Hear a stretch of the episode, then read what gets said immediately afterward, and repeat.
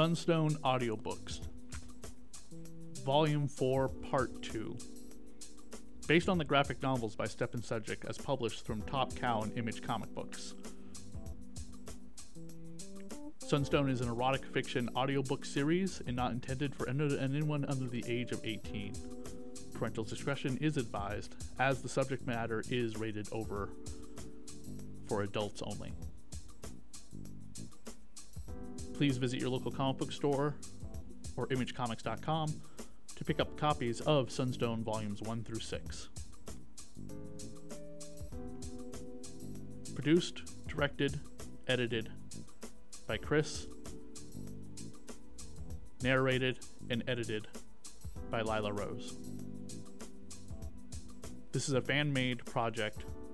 All copyright is to the author and illustrator Stjepan Šejić done with his permission. All previous volumes can be found on the Sunstone Twitter as well as on SoundCloud under the Sunstone Audiobook Series, volumes 1 through 4.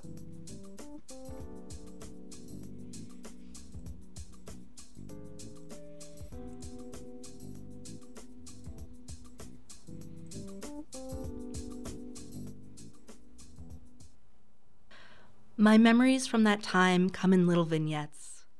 On the stage at the Crimson, a Dom cradles her victim with silver tipped talons as he hangs in a spiderweb of chains. Allie getting more practice with a strap on, with my willing assistance.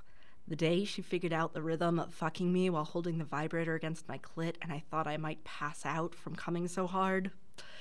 Allie on the phone with her mom, claiming illness to avoid a family dinner, while I lay bound on the bed next to her, struggling to stay quiet as she played with my exposed breasts.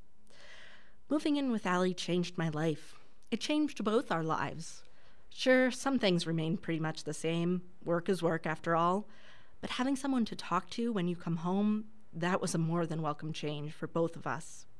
Sure, even at home, we had our private time, indulging in our own unique pastimes. For me, it was mostly writing, as I was, shall we say, inspired. Allie did her gaming thing, an unmistakable activity that was generally accompanied by shouting out such strained terms as kill stealing, noob, and kashor. Yeah, your guess is as good as mine. But in between all of that, there was the one hobby we both shared. And yeah, you might call it a hobby. It certainly had all the characteristics of one. We spent a lot of our time on it. We both loved it. We couldn't stop talking about it. And we burned way too much money on it. Honestly, we were like freaking kids with toys in more ways than one. While Allie could assume the role of stern Dom while we played, the rest of the time she was a giant goof, and we spent plenty of time giggling. There was Allie sitting on the floor reading the instructions for our newest vibrator. Okay, hold button for two seconds to turn on. Okay. Work time 20 minutes at full power, not to be operated by children or immature people. Hey, I take offense to that. One of the days we were browsing outfits at our local king shop, she snuck up behind me wearing a gas mask and nearly gave me a heart attack. She thought it was hilarious. And, well, like any hobby taken seriously, we started playing our game more often and more intensively. Allie justified it in a, mm, shall we say, mathematical way. With unsynchronized periods and both of us suffering from bad cramps and PMS, we had roughly two weeks of playtime per month. So, damn it, we were going to make the most of them. One particularly memorable day, Allie chained me to the vibrating saddle with my hands bound in front of me. She locked me in so I couldn't squirm away and put the headphones over my ears and a ball gag in my mouth. She lifted the headphones just enough for me to hear her. I'll be back in about four hours, so don't go wandering off anywhere, okay? Oh, which translates to, What the fuck? Oh, silly me. I almost forgot. I hate doing a half assed job. She reset the headphones and blindfolded me, completing the sensory deprivation. I could just hear her tell me to trust her. She would never betray that trust. And then she turned on the white noise, tucked the iPod into the back of my strappy lingerie, set the vibration on the saddle, and left.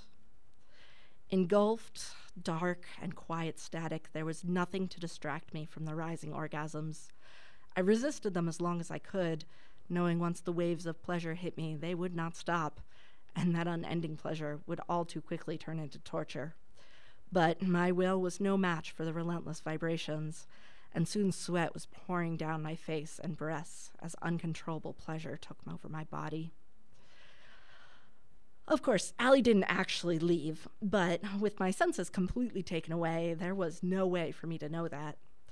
Okay, perhaps there was somewhere in the logical, analytical part of my mind that knew she would be staying close by. In that logical part of my brain, I remembered our conversations, her own experience in college, the fear she felt during that one botched session in the attic room, and how it shaped her into a Dom that almost obsessively prioritized safety never leave the sub alone was pretty much rule number one. Yep, logical brain knew this. But the thing about an intense orgasm is logic is, well, it's in another castle. Yes, I picked that reference up from Allie. Anyway, unbeknownst to me, she stayed in the room. Watching me struggle, she slid off her skirt, took off her jacket, lowered her panties, and masturbated to the sight of my pleasure torture and my gag muffled gasps and moans. Predicament bondage was always among my dearest little fetishes. It was the kind of bondage that strained the body by allowing you to move and adjust yourself and evade punishment by your own strength. Well, and at least until exhaustion kicked in.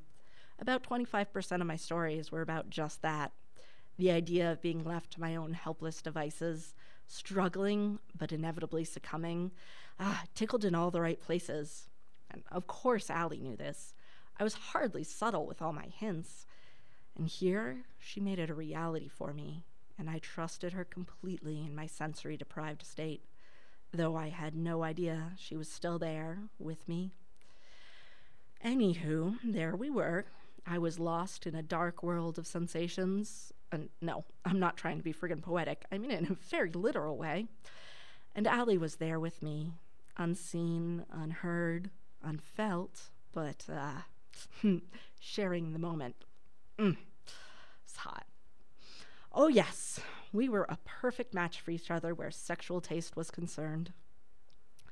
But there was that one teeny tiny problem. We were falling for each other hard and that, dear listener, is a whole different, yet somehow eerily similar game the game of love. wow, I can't believe I actually said that. Ah, but you know, fuck it, the shoe fit. And in the game of love, you can't simply admit your feelings. Well, you can if you aren't a complete dumbass. Suffice it to say, we were complete dumbasses. The point is, whoever admits it first drops their guard. They are left exposed, vulnerable, and at that moment, the other person holds all the power. At this point in our scene, I was in the throes of ecstasy, and Allie, having finished her own pleasure, was reaching toward me with an expression of tenderness only there because I couldn't see it. Lisa, I know you probably can't hear me, but I think I. I. Her hand brushed my shoulder, and I shrieked as a half an hour of sensory deprivation and overstimulation was interrupted by a single touch. Then there was a lengthy session of cussing Allie out, not for leaving me or making me think she had. That was one of my favorite fantasies, finally realized. But damn, she almost gave me a heart attack. But yeah, I love you. Simple, right? And yet we were both terrified of speaking those words. Like I said before, we clung to our good enough. Changing the good enough to a what if takes courage. And the problem was, our good enough was too good. In fact, our good enough was fucking incredible. We turned our long cherished sexual fantasies into reality in ways neither of us had imagined would ever actually happen. She would tie me down, tease me, and feed me cherries. I had to stay after school with my arms bound behind me in a little schoolgirl outfit, trying to write on the chalkboard with the chalk in my mouth while she scolded me. We played with spreader bars and paddles, hoods and straitjackets. So the little friends bonking thing worked on paper, or in this case, chalkboard. Seriously, naughty schoolgirl? Hot idea? Really crappy aftertaste. We both avoided dealing with the emotional glitch in the system. Oh, we had our reasons stupid, ass backwards, upside down reasons. They were the kind of reasons that only made sense to insecure minds. And boy, did our minds qualify. It was all kinds of mental bullshit. From Allie's standpoint, we were friends. I came to her looking for a Dom. What would I think if she were to just all of a sudden show such a vulnerable side to me? Lord knows she hated herself enough for her club meltdown as it was. Those are her words, not mine. And even worse, she wondered if I would feel pressured by it. After all, she was my Dom, and I lived under her roof. In a way, she felt like she held an unfair psychological leverage over me. So, yeah, apparently a badass corset and a whip may have given her a sense of power, but they didn't do shit against her emotional insecurity. But I was no better. I felt like I was crossing the line by falling for her. As a sub, I was supposed to adore her, and here I was, from my perspective, one sidedly taking it too far. I honestly thought I would look desperately clingy if I was to admit my feelings. So, no, I wasn't going to ruin this for us. So, instead, we kept playing our usual games better, harder, with more dedication. And behind our passionate performances, we hoped maybe she will see. Maybe she will recognize it. Maybe in this devotion and pushing of boundaries, she will understand. Yeah, I'm well aware that I was doing the same damn thing that ruined my prior relationship. Signals and hints are a shitty replacement for honest communication. What can I say? Hindsight is 2020, but yeah, Speaking of signals and trying to impress each other, I remember this documentary I saw once. It was about the mating habits of animals. No, I was not specifically looking for it. Mike and I were teenagers. It was on TV, and we found it hilarious. Anyways, there was this weird ass bird doing this elaborate dance to attract its mate. The only reason I'm even mentioning this is, well, that's the crap that was going through my head that day. See, that was the day I got my nipples pierced. Allie had no idea this was going to happen. I was planning on surprising her. I was, to put it mildly, freaking out. People say you should be yourself, you don't have to change for anyone. But we do change. We try and put our best foot forward to impress each other. Be it as simple as acting nicer, dressing better, sucking in your gut, or as potentially stupid as doing stuff like getting jewelry and tender bits of our anatomy. We are all, at some point, like that weird ass dancing bird, trying to impress each other. Okay, so Lisa, this is Katya. She will be doing your piercings. Hey. Oh, um, hey, Anne, I thought you were gonna do it. Katya gave me a sidelong look and turned to Anne. I think your friend may need a pep talk while I get my stuff ready. Hey, Lisa, you all right? Anne asks, taking my head in her hands. Uh huh. I hope you're not scared. The pain is really not that bad. Hell, I'm sure your not girlfriend has done far more painful things to your nips than this. oh, I blushed. I really hoped she wasn't wrong. And then Cassie walked in. Hey, wait up! I'm not missing this again? She pauses and raises an eyebrow when she saw Anne holding me. What? Anne and I ask simultaneously. Don't you what me? Every time I see the two of you, you're all over each other. I might have to speak about this with your girlfriend, Lisa. Friend, I said coldly. thinking to myself, that's right, go me, make it worse. Sure, so what's the plan? Anne switched from one uncomfortable subject to another. Pain, I said. You really don't have to. Yes, I do. For yourself, or.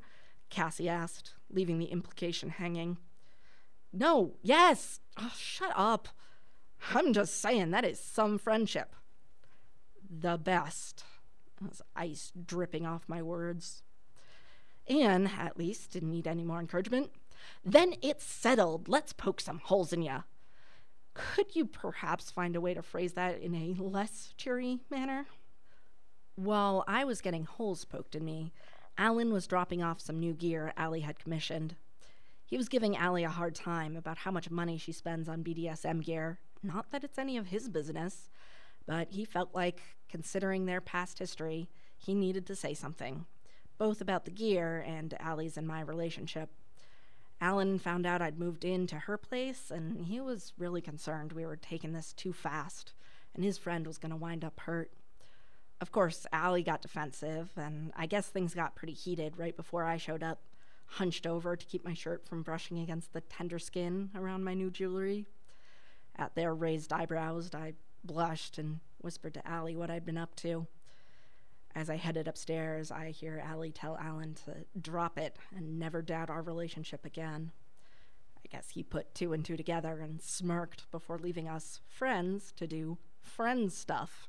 He has to get ready for a date. If she hadn't been so eager to meet me upstairs, I'm sure she would have grilled him about this somewhat surprising development. Memories sure are funny, the way some of them have this way of positively engraving themselves in your mind. I remember this kiss perfectly. The way she hunched over on her tiptoes to avoid brushing against my sore nipples. I had ditched the shirt, and I knew she wanted to grab my breasts and tease my nipples with their shiny new additions. But she grabbed my shoulders and kissed me instead. I remember a fleeting thought of her taking quite a bit of pleasure in hurting those same nipples on other occasions but not that day. Even though her little pierced nipple fetish was sexual in nature, her gratitude that day was anything but. I knew nothing till much later of her talk with Alan and how it stirred her fears and doubts. I just knew she was happy just then, and that was enough. Well, till I broke the bad news, that is. So, how long till we can uh, play with them? Uh, one to two months, depending on maintenance, so no touchy. Oh. There were inconveniences, but we worked around them. Allie made some protective caps held with electric tape, clever and kind of hot. And Allie even found a way to play with her new presents. Anne had given me some lotion to help with healing, and Allie was more than happy to help apply it, which gave me a chance to play at being Dom. Ah, yes, slave girl, you will ladle my bosom with oozing bombs, or we shall apply the whip. Allie was not impressed. Oh, honey, you suck at Dom banter. I got goosebumps every time she called me honey. It was the closest thing to calling me love, because, you know, just friends and stuff. Okay, story time. A few years ago, my friend Christine had a friend, Robert. No, this is not one of those fake friend of mine stories. Just just listen. So everyone and their grandmother saw that they had fallen for each other. They were together all the damn time as friends. Went to the movies as friends. Frequented restaurants as friends. And I mean, it wasn't subtle or anything. Everyone could see it. Still, they kept denying it. Hell, it was pretty much guaranteed that at least once a day they would hear a variation of the good old, Get a room, you two! Many times they got it from me. Turns out, sometimes getting a room is not enough. The next time we saw Cassie, she had decided that friendship nipple piercings was the new friendship bracelet. Har har. And of course, Allie was just plowing me in the friendliest of ways.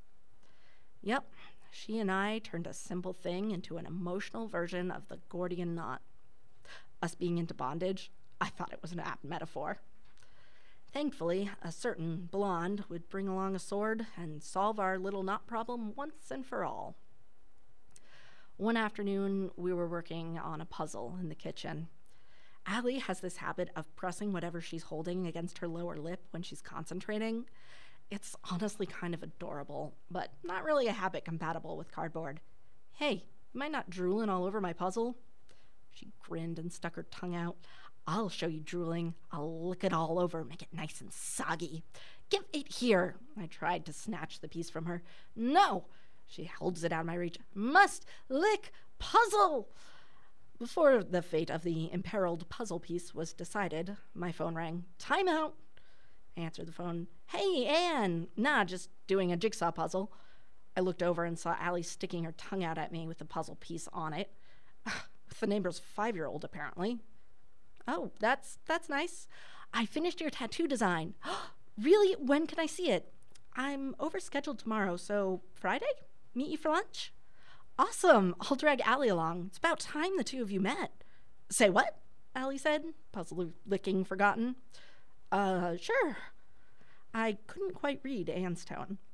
Okay, Anne, so how much will it cost so I can get. Oh, nothing. Think of it as a permanent thank you note for the fun reading material.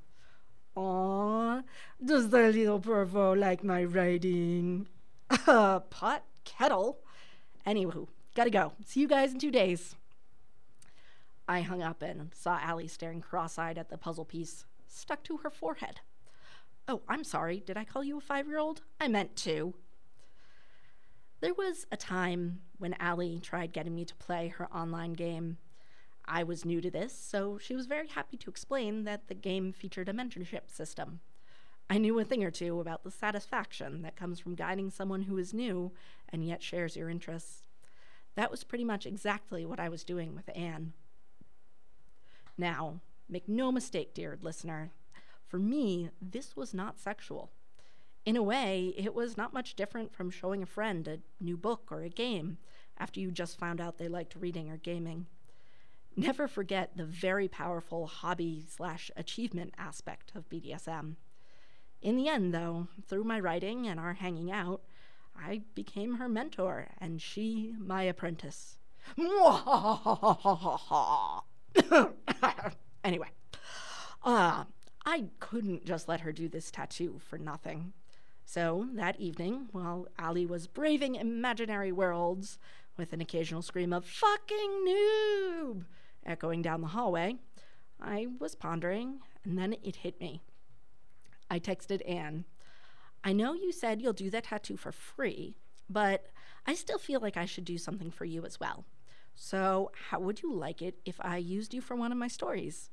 Of course, you would get all the veto power and editorial control, as well as first reading privileged. She responded in seconds Get to typing! And so I did. It was actually funny. I asked this same question to Allie a couple of months earlier. I wrote to her, Hey, Allie, how would you feel if I used you as the dominatrix in my next story? Of course, you would be the first to read it, and if you say no, that will be the end of that, no posting.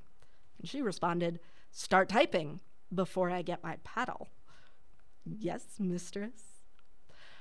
That was how the first of my many stories of Allison and Lisbeth started. In those stories, I've shown the Allie of my desires dominant, powerful, gorgeous, and wild. She was the Allie I wanted, the Allie I lusted for. And eventually, I met that Allie face to face. I felt her touches and scratches, her kisses and bites. This was the Allie I wrote about. This, however, was not the Allie I was falling in love with. No, that Allie was a dumbass sticking puzzle pieces to her forehead. I wanted to tell that goof how much I loved her. But not just yet. Once again, I was in need of that other Allie. There was work for her to do in my stories of Allison, Lisbeth, and recently, Sarah. I was Lisbeth, Allie was Allison, duh, and Anne was about to become Sarah. I hoped she would like it. I was up nearly all night writing about how a visit to Anne makes to Allison at work evolves into a steamy first scene where she gets to her first taste of submission and all of the excitement and delicious terror that comes with letting something so vulnerable, previously carefully kept totally private, become a reality. I added all the trappings too sexy heels, reluctant undressing, nipple clamps and weights, blindfolds and bondage with stockings, some spanking. It was a fucking hot story, if I do say so myself. In the morning, I shared it with Allie. So basically, you retconned this Anne girl to be the Sarah from our story? Yeah, pretty much. I see. Um, Allie, is that okay with you? I got a little carried away and forgot to ask. No, it's it's fine, Lisa. I just don't know, feels a bit odd. You know what I mean? It was fun when you included Sarah in the stories. She worked well as a character who was new to the game, a reader proxy to ask the right questions and all that. But now she's this Anne person. I mean, don't get me wrong, it's a very hot story. It's just it was our story, so I don't know. Oh crap, I'm sorry, Allie. I honestly meant nothing by this. It just seemed like a fun, elaborate thank you note to Anne, and once I start writing, it just sort of flows. Allie took a look at me with a frown on her face. No, it's it's okay. I'm overreacting. So she is into this? yeah, she's never done it, but she is very much into it. Well, I certainly banged her brains out in this story. Hmm, writing from experience, I say with a smile. So, did she like the story? Oh, I gotta ask. I texted Anne. She had been exhausted from reading and masturbating. Her response said it all. I rate it 5 out of 5 vibrators. I am seriously considering switching to some wall socket powered toys because of this story. yeah, Allie, you rocked her world. Yeah, and we're meeting this girl on Friday. You do realize this little story of yours pretty much killed any chance of a normal conversation? Yeah, I might have brought an elephant into the room. Try dinosaur. Allie? What? Are you. Are you angry? Huh? Oh, Lisa, I'm just a friend too. But that it's not the same. You're you're my best friend. I'm God, I'm so sorry if I made you feel less. Okay, dear listener, I swear I am not one of those people who cry over every damn thing. And these were just tears of pure frustration. See, contrary to all of my efforts, Allie kept misreading all my signals. And even though I didn't know it back then, I was doing the same thing. Signals suck. We have a perfectly fine, easy to understand vocabulary, and yet when it comes to emotions, we get reduced to cave dwellers. We both did our best to signal our feelings to each other, but signals are nothing more than limited hints of one's intention. At the end of my day, piercings were just as easily dismissed as a sub's devotion to her Dom. Allie's outburst of jealousy over the story, nothing more than a pouting friend offended by a reduced amount of attention. Signals were about as reliable as our abilities to understand their true intention. They told me nothing of the idea that was festering in Allie's mind an idea which Alan first put into words, an idea which Allie swiftly rejected and left to die like a seed on barren ground. But an idea is a resilient seed, and it turns out my story was all the nourishment it needed to take root. I wrote a story of her having sex with another woman, a real woman this time. She knew nothing of the two Allies, one that was at the heart of my sexual desires, and the other one who was at the heart of my heart. She was unaware that I never equated the two. She only saw the story I wrote without a trace of hesitation, and why would there be any?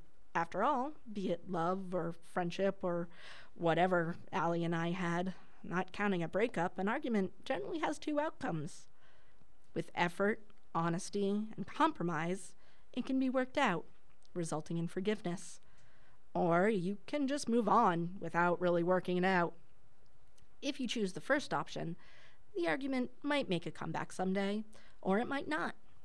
But if you choose to just move on, it will come back. And not merely to bite you on the ass, it will bite your ass off, spit it out, and set it on fire. It is a bullet unfired, a sheathed dagger, and it will hurt you someday. well, with regards to our own little misunderstanding, we chose option number two. That night, Allie got up from the bed. I can't sleep. I'll go look for some raids or something. Oh, okay. Just don't go crazy loud, okay? Uh, don't worry. I'll limit my rage to writing. Option number two usually comes with that all too familiar perk of passive aggression. People say you shouldn't go to bed angry, so Allie didn't. She spent the night in her room, never went to bed.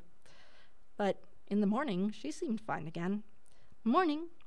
She leaned in and kissed me on the cheek. I'm sorry. I was up late. I didn't want to wake you up. Oh. Well, all right. Thursday was a nice day. Uneventful, but nice. Allie was back to her old self. And by the end of it, I forgot the whole story thing. Friday, however, Allie had made it quite clear that she had not. Hey, Allie, move it or lose it. Now, now, Lisa, haven't you heard of being fashionably late?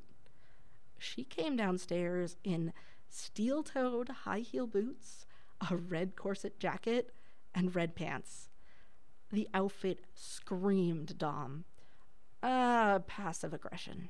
And you could say what bothers you, but instead you choose to be a bit of a dick about it. Oh, I knew what this was about. But one of the oh so popular ways of dealing with passion aggression is ignoring it, pretending like it's not there. Subtle, I said. Yeah, I mean, that tactic was working splendidly for our feelings. Mm, yes, sarcasm. Well, your friend is expecting to meet a dominatrix. I would hate to disappoint her. You are just trying to get me to have sex with you tonight. Oh, honey, I don't try. Oh, hot and damn it, I love it when she calls me honey. We arrive, and Allie says, oh, Is that her? Huh? Anne looks up. Yep. Hey, Anne. Hmm. We finally meet face to face. I am Allison. Um, Anne. No, no, you don't strike me as an Anne. I think I shall call you Sarah. Oh, um, well, I guess that. Anne says, stuttering. And she was interrupted by Allie storming through a laugh and me rolling my eyes, saying, Play along, Lisa. I'm, I'm sorry, but the way she just froze up, too precious. Uh, hey, care, care to let me in on the joke here? Anne asked. I'm sorry, Anne. I'm Allie, and well, this here was my feeble attempt at breaking a whole glacier of awkward ice my friend here placed between us.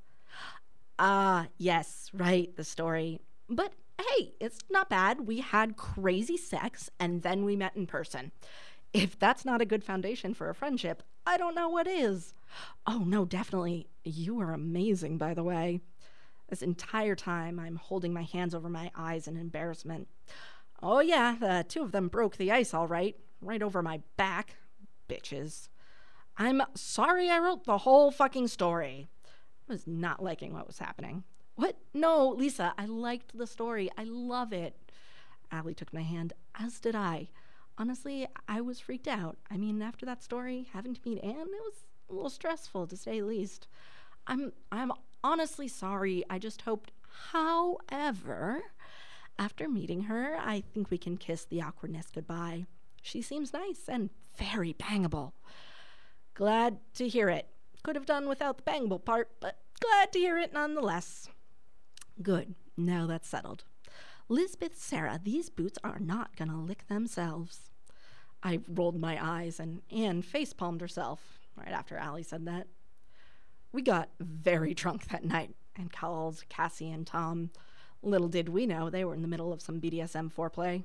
Cassie was not amused.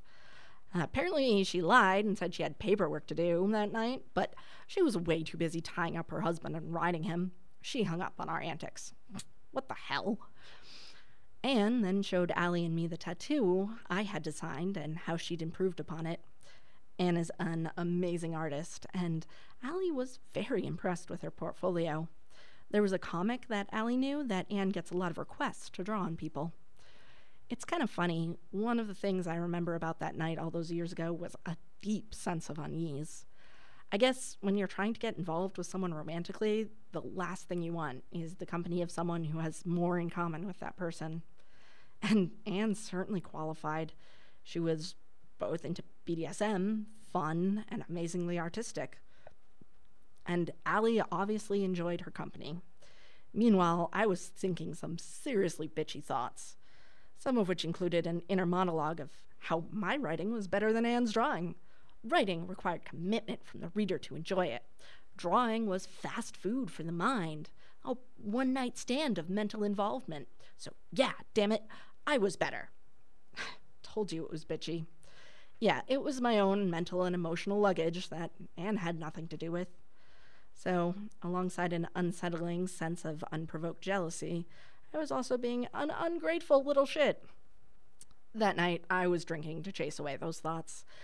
Because that, of course, is the healthiest way to deal with emotional turmoil.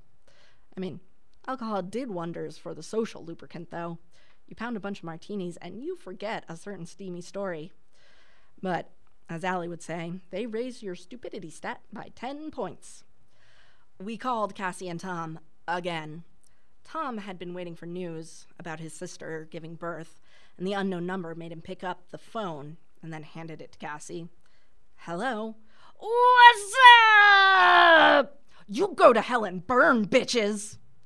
Anne and Allie were laughing so hard as I facepalmed myself again. Yeah, it was a good night, my bitchy thoughts notwithstanding. It was the night the three of us became friends, and we sent some silly photos to Cassie.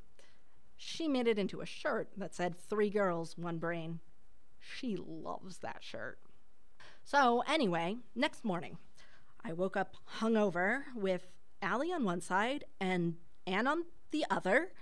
To quote a million movies, no, really, it's not what it looks like. Anne was passed out to my right, my Allie, my drooly princess, to my left. So, the hell happened last night? Okay, Brain, it's you and me. Now do your thing.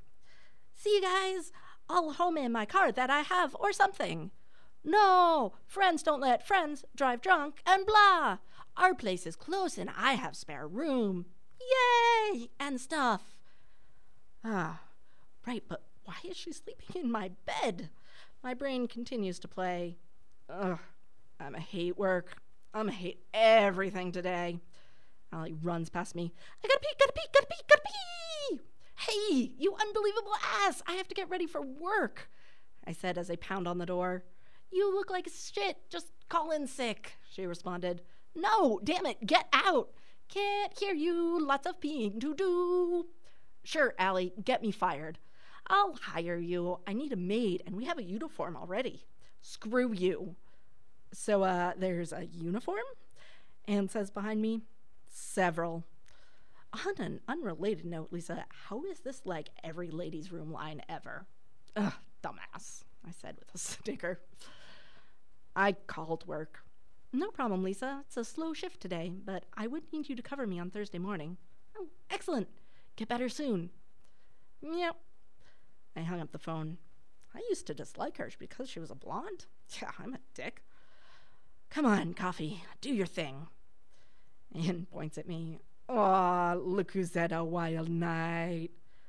You sure seem cheerfully energetic. What sorcery is this? I don't know. Good night's sleep, I guess. Magical liver? Take your pick.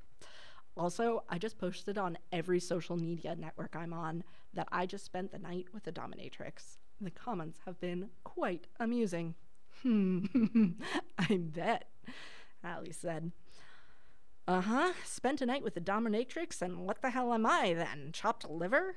Hey, everyone knows what a dominatrix is. If I said I spent the night with a sub, most people would assume I was eating a sandwich.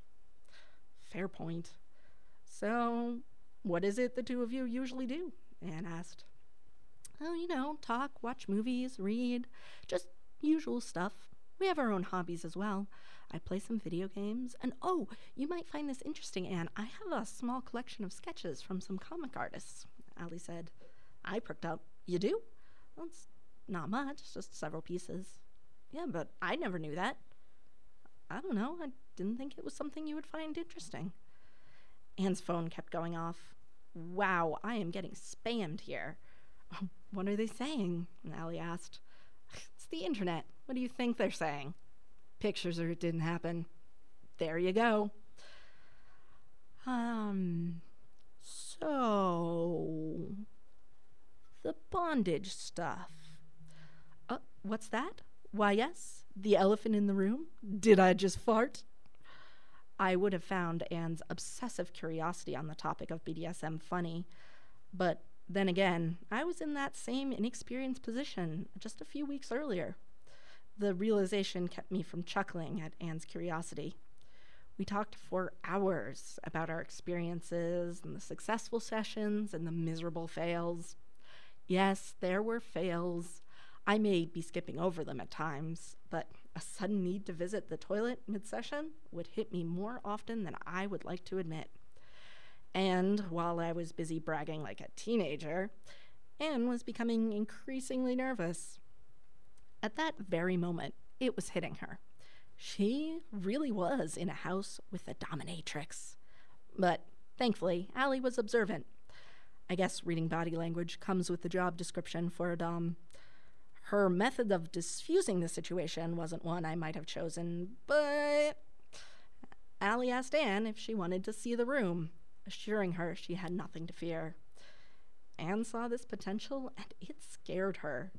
There was a scene in my story of Lisbeth, Allison, and Sarah, Sarah's first session. She was bound and chained, her pierced nipples hard as ice, Dom holding my leash between her noose legs' legs, rubbing the pussy and forcing me to go down on her. That Saturday, as she entered our playroom, she saw the potential and thought, what if? She feared the if. She feared the possibility of this scenario actually happening, feared her own desire for this to occur, and above all, she feared her reaction to a possible offer. In short, she was experiencing a complete and utter system failure. Thankfully, Dominatrix Waldo here had her specific air and complete aloofness, which rebooted Anne's brain with ease. Uh, so yeah, um, as you see, we had a spare bed here as well, but I, I kind of sort of figured you might get freaked out if I went, hey, you sleep in my sex room. Okay, yeah, but on a side note, this may be the coolest bed I've ever seen. Oh, why, thank you. And this is where she bound you thinking you were alone? Yep, I said with a grin. Hmm, doesn't seem all that impressive. Well, it's missing the Sybian now. Holy crap, Anne said, shocked. You weren't kidding about the uniforms, were you? Geez, how much do you spend on all this? we do not speak of that, Lisa said coyly. Trust me, it's not even comparable. If this fella hadn't seen so much action, I would let you try it. Allie picked up her magic wand. Allie, I have a vibrator of my own. They continued to compare sex toys. This went on for 15 of the most pointless minutes of my life, so we'll just move on. Okay, I gotta be honest. Even when you were telling me of your experiences just now, a part of me was like, bullshit. But you two are actually doing this. And it's just creative sex. we haven't like taken you to our secret superhero lair, so calm down a bit, okay? You're kind of hyperventilating. Well, screw you. I just saw some crazy stuff. Um, Oh, wait, while on the topic, I saw some crazy cool rope bondage online. Okay, so have you ever done that? Uh, well, not really. I mean, we use rope at times, but not to that extent. We mostly stick to other kinds of restraints. No, when I saw some of the things people do with ropes, just damn. Yeah, I always loved Shibari. Takes a lot of skill. Anne's phone kept going off and off so Allie put the collar around Anne's neck after she was being called a liar online too many times. Anne left with Allie for the day. I was planning on getting some writing done, and I really planned on doing just that. But you know, I decided to surf a bit. First, I went straight to Anne's photo, maybe to get a few chuckles out of it. And all I saw were comments of how Anne and Allie should be together and how she should be her sub. That was a mistake. Allie told me she'd gone to the fabric store to purchase 20 feet of rope. BDSM was big in my life. No, really, yeah, I know. Point is, for me, it was pretty much just a secret fetish. But Allie, it was measurably bigger. I couldn't for the life of me tell you what triggered my fetishism. At best, I remember sometime being bored and taking a hairband, kind of tying my own hands behind my back. Hey, I said I was bored. And then I struggled against it. I guess I kind of liked it. I don't know. For me, it was subtle enough not to even notice it until it was too late and I was eyes deep in my little fetish. Allie, however, hmm, in a way, her journey helped her become the person she is today. It defined her friendships. It was the best and the worst she remembered. I mentioned this before, but it started with a movie she had seen. She should not have seen. This movie did two things to her. One, it creeped the living crap out of her. This is her quote I was lucky that I turned it off before the hardcore stuff actually started. Knowing now about how the overacting in porn, Lord knows what that would have done to my idea of sex. And two, despite her being creeped out, she noticed the whole powerful attitude and look of the dominatrix. She was unsure what to make both of these impressions at the time. But years passed, and at the time of her sexual awakening, Allie encountered the internet, for better or worse. Sex itself still scared her. However, that other thing, the dominatrix look and the attitude, she never forgot. So, in her rare moments of solitude, she searched. And the internet delivered because, well, if there's anything the internet does well, it's cater to fetishes. Well, that and the whole cat pictures thing. But with her taste developing, she spent quite a bit of her high school age thinking, imagining, considering the idea of herself feeling powerful and confident. I remember her being in an online discussion once, arguing about some superheroine costume. She kept ranting about it to me. I couldn't care less. Anyhow, Apparently, the character in question said her costume made her feel powerful. Given how extremely over sexualized the costume was, many asked the obvious question who the hell would find that outfit empowering? Allie simply said, a fetishist. She knew what she was talking about. And then, being a writer and a smartass, I asked the other obvious question, which was, well, was she written as a fetishist? I regretted asking that. Four hours of my life utterly wasted. Allie's developing fetishism aside, she was a simple teenager. She had friends, she had dreams, dreams that would take her to college, and at the age of 18, she had enough confidence to unlock a Dom haircut that she had wanted since seeing that video at such a young age. Things changed in college. She found her confidence. She met Alan. She bought her first Dom outfit. She bound herself and Alan, and Alan did the binding. She loved ropes. She found that love three years before meeting me when she uh, reconnected with Alan, helping him at a booth at a fetish convention. I personally attended one comic book convention and three fetish cons. Allie once told me that they were strangely similar. At both these kinds of conventions, you have a bunch of nerds having fun and satisfying their own nerdiness. Many people wearing costumes, some sexy, some impressive, some downright odd. And of course, at both comic and fetish conventions, there are costumes that make you go, oh, grow up already. Then again, I like getting bound and gagged and spanked, so yeah, who am I to judge? If there was one thing I liked about these conventions, it was the casual joking. It was weird, you know? We're all odd in our own ways, and these places you encounter the oddness of all the others face to face. These places were kind of a celebration of oddity. So you know it says something when you're the weird one there. Allie may have been a bit of a dumbass meltdown that day. Hey, Alan, so that guy said to his parents, well, no, no, his parents told him he could be whatever he wanted to be when he grows up. So he wants to be a horse, and, and that guy's a big baby. Allie had pointed to the adult wearing a diaper and the guy or girl outfitted in full pony gear. Then again, it was her first fetish convention. Honestly, the tales Alan told me of the ridiculous Allie of that day always made me smile. And now it was on that day she fell in love with ropes. As I said, she was both on the giving and receiving end of the rope bondage. Allie spent over an hour just browsing the rope bondage books that day. Oh, yeah, remember how Harper had said Allie was a natural at ropes? Well, it turns out the two of them don't remember meeting at that convention, but Alan does. He did remember that there was some girl sprouting the same parents told them joke over and over again. That day, she got the knowledge, and with practice, she turned that knowledge into skill. And that Saturday, she had plans to make good use of both her knowledge and her skill. Big plans. Gut wrenching should probably visit the bathroom first plans. So, fun fact when I'm either excited or nervous, I bite my lip. Allie has to use the bathroom. And she was crazy nervous. This was a big moment for her. She knew I liked rope bondage, and she wanted to do this for me. Hey, Lisa, I'm back. Hey. So, um, I had an idea. I interrupted her. Not now. I'm working on some story ideas. And meanwhile, I was busy being prissy. It was super justified, after all. I read some shit on the internet about Allie and Anne. Anyway, Allie left to go play a video game. But of course, I came to my senses and went and joined her upstairs. She was working. I interrupted. Mistress? That got her attention. You want me to get ready in the playroom? No, get naked and wait for me in your room.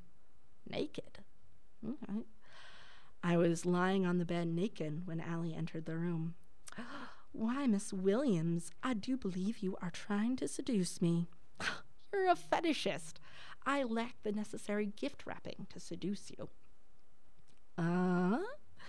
Oh, come on. Straps, belts, buckles, gift wrapping. You can't tell me it doesn't work. Oh, no, it's not that. I just had different wrappings in mind for this time. She held up the ropes she just purchased. Rope, I said, staring at them. I thought you didn't like ropes. I don't, but you know me, kind of hoped maybe you could change that. Maybe new, better memories could override old regrets. I kissed her cheek. So, how are the nipples? Healed ish. Put on the caps, she told me. Do I have to? Yes. That evening was one of the five greatest, most wonderful sexual experiences of my life, and I adore every memory of it. I love remembering the intimacy of the entire ritual, remembering her touch as she tied me up, the bite of the rope. She got naked alongside me, grabbed my breasts. She bit down on my neck and checked me with her fingers after they had entered me. They were warm memories, a little fuzzy at times. They were memories of a sunset, our sunset. And after the sun sets, well, how did you like it, Lisa?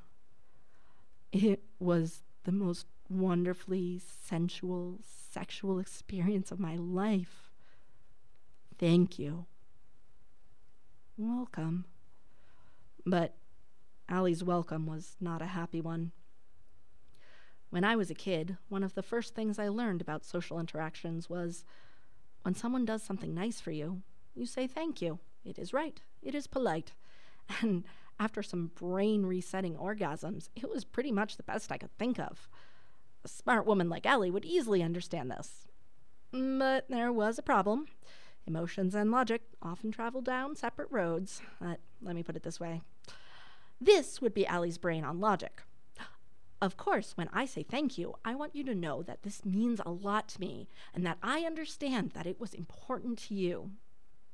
But this is Allie's brain on unrequited love. Thanks, you scratched that itch real good, buddy. Unrequited love, it tends to go hand in hand with self doubt. And yeah, for some reason, Allie's self doubt took form of a tiny Alan telling her to remember what he said to her weeks ago. Okay, Allie, then tell me, what did she do for you specifically? And before you say it, being a sub doesn't count. So, anyway, the second brain was running the show from there on. I left for work, and she said, Thank you. When I joined them for coffee later, they were discussing the photo that was taken, discussing that she got 80 marriage proposals that she should marry Allie. Allie said she would have to bang Annie three times before they got married. Was Anne kind of flirting? Oh, hell yes. And even now, in hindsight, I can't blame her. She was curious, and honestly, you know, my own signals were somewhat muddying the waters. Obviously, the situation was somewhat of a powder keg. And I was also dealing with my period, and it wasn't helping the situation. We were supposed to go to the Crimson for the Halloween party, and Anne was going to go with Cassie and Tom, but I was getting weirded out, feeling like the third wheel. So Allie suggested she come with us. I was not exactly thrilled about any of it. Friday night, the Crimson Halloween, the night of doom. You know, the whole girl costumers coming in sexy or sexier variants may be a cliche, but it's actually justified here. I'm just saying, you'll stick out. Anne was dressed as a cop. Allie was a nurse, and I was a cat with choker collar and bell. I got handcuffs and I got a justice stick. Trust me, I'll blend in just fine. Whatever you say, officer. All right, ladies, let's do this. So it turns out that evening was more than just a party at Crimson, it was a small engagement party as well. Big night for a lot of us, it seems. Harper and Tanya got engaged. So, you guys gonna do a bondage themed wedding? Allie asked. Oh, hell no, Harper responded. I don't think that would go over great with our family and friends. Well, friends would probably be okay with it, but Granny Lorraine would freak out. Well, you two certainly matched up, I said to Tanya. So, did he, like, tie you up before popping the question? You have a vivid imagination, Lisa. I'm a writer. well, what about you, Lisa? Any romance or still playing the field? I was never playing the field. It was just Allie for me, and it still is just Allie. Yeah, just Allie. I see Allie about to be handcuffed by Anne. You know that slow motion sound? I swear I could hear my stomach making it. Sounds like.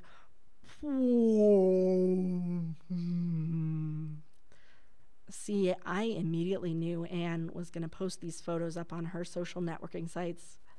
Immediately, I remembered the comments I read a few days ago.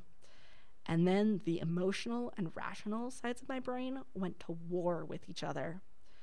You know, they do look like a perfect couple.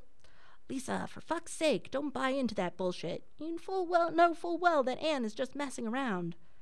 It was a short war. My emotional side opted for the nuclear asham. Chug, chug, chug! So I pounded down my drink. Yeah, no, fuck it, you're on your own. Poor rational brain never stood a chance that night. Now, like anyone who ever did stupid spur of the moment shit, I will tell you that this made perfect sense to me at the time. I was going to be in all of these photos. I'd rather have us all shipped than have it just be Anne and Allie. On an unrelated side note, this photo was scarily similar to the one we took about a year later. I was wearing a different dress, though. I got to admit, Anne's spirit was infectious, and she was having a blast, and so I too relaxed. Just because we were going through some shit was no reason to make Anne feel like the third wheel. So, a few drinks in, I was doing just fine. But Allie, Allie started noticing things. Things that had been bugging her for a while. Ever since I did that story about her and Anne, a nagging suspicion had been festering in the back of her mind. It got worse over time, taking her to meet Anne, talking about Anne, inviting her to lunch with Anne, taking all these photos with Anne and her. After all, doesn't my story feature a dominatrix with two submissives? A dominatrix based on her, and two subs based on Anne and myself?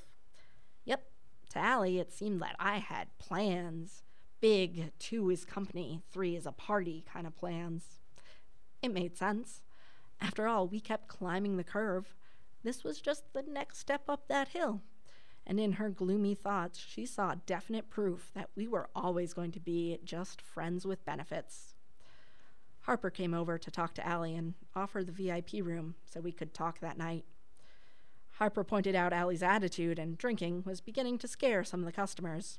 He tried to offer her a way to relax, but Allie shot him down politely and thanks him for the help. Uh, is Alan coming tonight? I haven't seen him yet. He came early to set up. Apparently, his girlfriend had a date night planned. Girlfriend? Allie said, shocked. Yeah, you didn't know? No, I, I haven't really talked to him in a while now. Allie's eyes widened, and hearing that, like a piece of her heart was broken. Right, the Alan thing. Well, we'll get back to that one.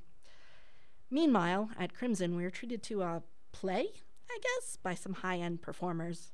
Most people attending the party knew of them and observed their little performance with adoration. They watched it in silence. Anne, on the other hand, really got into the play. Self doubt is a persistent weed. You can try and get rid of it, but it has ways of coming back. I loved Anne as a friend, but watching her have fun with Allie, once again, self doubt reared its ugly head. Sexual, submissive, beautiful, artistically creative, and funny. And now she was a friend to Allie. She ranked as high as I did. And while on any given day I would never call myself jealous or possessive, that night I was both. It would be easy to write off what happened next to my monthly hormonal tide, but that would be a lie. It was fear fear of losing her, and even worse, fear that there was nothing to lose, that my secret hopes were just self delusion, that my insecurities were right. This was a ticking time bomb, and its timer just hit zero. You know, I can give you two some privacy. You can obviously use it. Uh, you want to run by that by me again, Lisa? Well, I'm having my time of month, so I'm out of commission, but I can't see the two of you can't have some fun. Oh, well, of course. This is what I'm here for. My sole purpose in life is to fulfill your fantasies, right? I mean, let's not kid ourselves. This is the bloody ideal. We can reenact your stories now. I can become the dominatrix you wanted me to be, the Allison from your stories. What do you think? You, me, and Anne here? Just the way you always imagine it? After all, that's how I roll. I just fuck all my friends. Allie put her arm around Anne. Anne's reaction to this, uh, what the fuck? Now, here's the thing Allie had a sister with whom she argues at times. I had an older and younger brother, and I was a writer, so. Well, as far as your friends go, I only know of Alan. From where I'm standing, you're two for two. That hurt Allie that night. The expression on her face conveyed it without saying anything. And any rationality just left the building. One sentence, and I crushed all her hopes. That sentence hurt her more than I could imagine. In it, I confirmed what she feared the most. We were just friends, and even that was about to implode in five, four, three, two, one. So that's the way it is. Okay, sure. Yeah. We're friends now, aren't we, Anne? Um, okay, yeah, but listen, what do you think, Lisa? Idea, you want to make a, a three for three? Lisa certainly likes to fantasize the crap out of that idea. And Anne grew real tired of our shit in three, two, one. Okay, yeah, you know, you know what? Go fuck yourselves, both of you. She turned and left the Crimson. We all need someone to call out bullshit at times. Allie and I were lucky we had Anne. I called out to her, Anne, wait! Ugh, what the hell, Allie? This is how you treat your friends? No wonder you only have two. Dear listener who has two thumbs and is a weapons grade hypocrite. Me. Yeah, well, fuck you and your friendship. Boom. I grabbed my coat and left. There's a photo we all took a year ago it was our apartment warming party. I love that photo. I often look at it and think those smiles wouldn't be there if it wasn't for the tears of that night five years ago, if it wasn't for the pain and that sorrow. Among the three of us, Anne had the most reason to be pissed off. After all, we invited her. We pretty much used her as the ball in our tennis grudge match. Truth is, she had every right to hate us, and even more to feel hurt. So, story time. When I was a kid, my brother Mike started going to Taekwondo. Of course, being a clingy little sister, I wanted to go as well. Now, one of the first things we learned was my sensei taught me the correct way to punch. The fist needs to be aligned with your arm, or when you land a punch, the force will end up tearing your ligaments, or even breaking a bone. So, Allie didn't know that and hurt herself punching a wall. She did her best to suppress a scream. Cassie and Tom gave me a ride home. I would love to say that I handled all this with quiet dignity, but that would be a lie. I considered calling Allie. I gave up that thought and did the only thing that made sense at the moment. In my mind, Allie wants to be there because she was partying. I felt self loathing and I had to blame her. I feel like shit for saying this out loud, but this is important. You must know this, as it will come back later. While Allie was in the bathroom, self loathing, thinking of calling me and punching the bathroom wall, she nearly broke her hand that night. Anne was quick to anger, but she was a softy at heart and forgave Allie. She was the friend Allie needed that night. She and Allie spoke, and then Anne drove Allie to the ER to fix her hand. Her and Anne patched things up before the ER, and on the way home, complaining about the incompetence of the doctor and the nurses and god awful insurance issues. Allie told me one of the last things she thought before entering the house was maybe this night could be saved. Maybe it could have. I'd left her a note. I'm going to spend some time at my parents'. I think we both need some time to think. I often wonder what would have changed. As sad as writing about this makes me, I have no regrets because, as I said, without the tears, without the pain of that night, without the feeling of loss, there would be no smiles later on. Allie would break down with bunkers, giving her some comfort. This was our low point, but luckily, things do get better. They get amazing.